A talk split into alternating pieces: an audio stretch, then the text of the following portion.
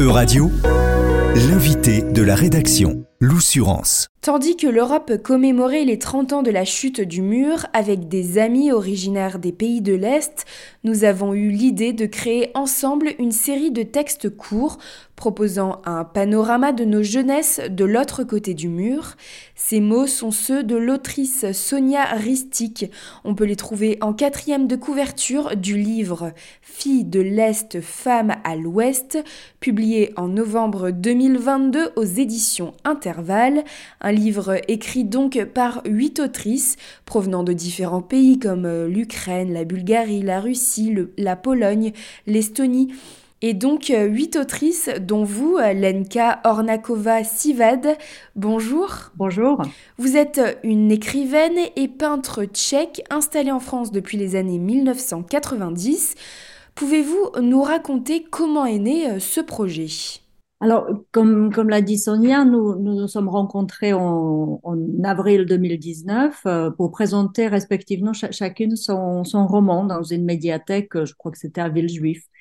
Et on s'était rendu compte que les questions qui nous étaient posées euh, tournaient plutôt autour de nos vies euh, euh, que nos romans alors que nous n'étions pas là pour, pour parler nécessairement de, de, de, nous, de nos origines.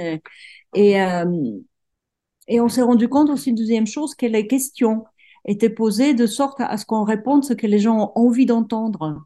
En fait, c'était pour nos réponses servaient à confirmer certains clichés. Euh, et ça nous a, ça nous convenait pas, ça nous interpellait toujours que les, en fait, on ne veut pas entendre la réalité. On veut toujours avoir la confirmation de ce qu'on pense déjà. Et ce n'est pas, ce n'est pas un trait de caractère particulièrement français. C'est partout. Même quand on voyage, on a très envie de, retrouver ce qu'on a rêvé, ce qu'on a pensé, ce qu'on a déjà lu.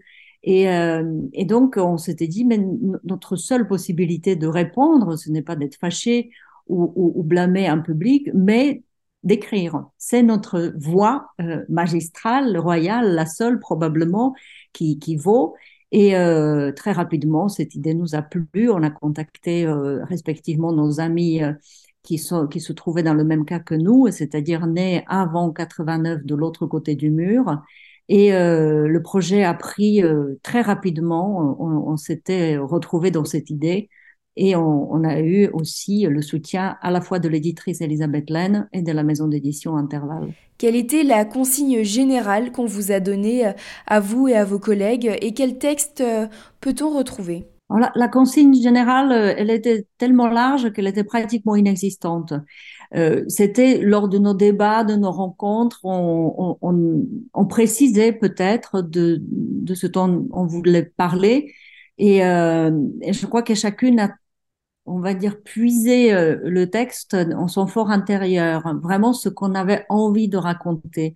Et on s'était aussi rendu compte très vite que le socle est quelque part commun. On revenait dans nos enfances, dans nos jeunesses, dans les, dans les situations qui nous étaient à la fois communes et particulières. Et c'est ce jeu entre le commun et particulier qui ressort, je pense, euh, très fortement de ce livre. Donc, euh, il, y a des, il y a des textes, des réflexions sur la, la, position de la femme, par exemple, dans la société. Il y a des récits plus fictifs, une construction de, qui, qui résume euh, une partie de la vie. Il y a des retours dans les enfants, il y a des interrogations sur la, euh, sur les relations qu'on pouvait avoir euh, par rapport aux parents, par rapport à nos futurs. Est-ce qu'on en avait un ou pas? Et euh, même, même, des points de comparaison, le, questionnement sur l'Europe en tant que telle. Et donc c'est très très divers et varié. Euh, D'où aussi la, la, force de, de, ce livre, je pense, et l'intérêt parce que on n'est pas du tout dans une dans un commentaire d'une situation euh, donnée. Et euh, de même pour la réaction qui nous a été demandée au, au printemps 2022, euh, donc juste avant la parution du livre, c'était la réaction par rapport à la guerre en Ukraine qui nous a évidemment toutes très fortement touchées. Et, euh, et, de nouveau, les textes sont extrêmement divers et variés tout en ayant un dénominateur commun. Justement, vous évoquez la fin du livre où on peut retrouver de nouveau euh, huit euh, textes qui réagissent en fait à la guerre en Ukraine, à l'invasion russe. C'était important pour vous de décrire ce, texte et de réagir à, la guerre? Bah, C'était important, c'était évident, c'était quelque chose que on pressentait probablement depuis longtemps le fait que ça soit arrivé était à la fois quelque chose de terrible et en même temps attendu, d'où l'horreur de la chose, en définitive.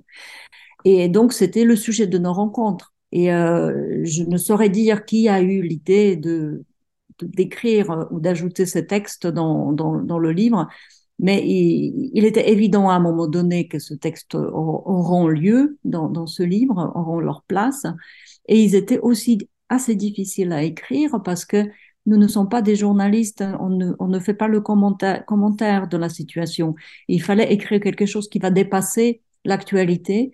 Et en plus, on était au début de, de, la guerre et personne n'en savait rien. La preuve, elle dure toujours.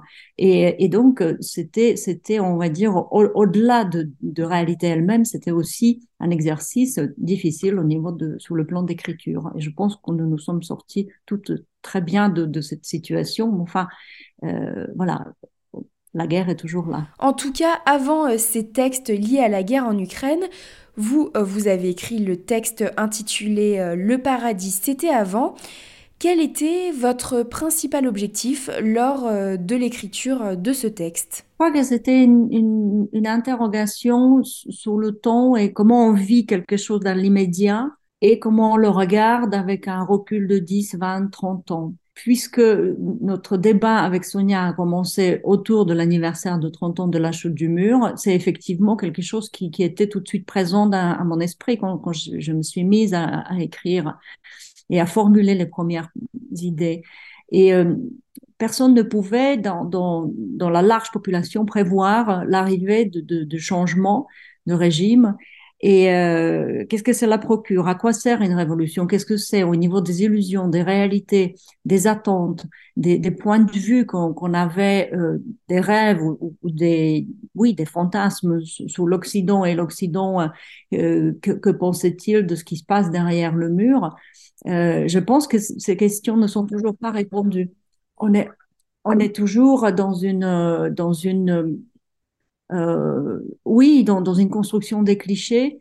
Et, euh, c'est donner les mots, de, de, les démolir pour les reconstruire peut-être de nouveau.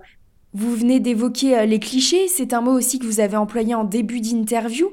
Votre amie et collègue Sonia Ristic a d'ailleurs écrit Ce qui saute aux yeux dans ses écritures, c'est le récit d'enfance heureuse, à contre-pied de ce que la génération des Kundera a porté.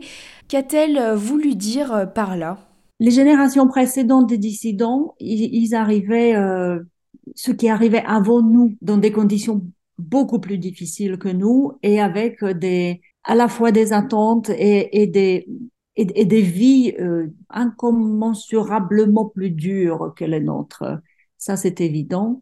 Ne pouvaient peut-être pas, euh, n'avaient pas le droit, euh, de part de leur situation, d'évoquer quelque chose qui pouvait, qui pouvait s'apparenter au bonheur. On, attendait d'eux aussi une certaine attitude. Euh, mais nous, nous avons été, enfin, protégés, on va dire. On avait vraiment des enfants heureuses. Le, mur est tombé, moi j'avais 18 ans. C'est-à-dire, j'étais dans une naïveté assez grande. Je viens d'une ville provinciale où, tout se passait, on va dire, bien, parce que je n'étais pas encore confrontée à quelque chose d'une réalité crue.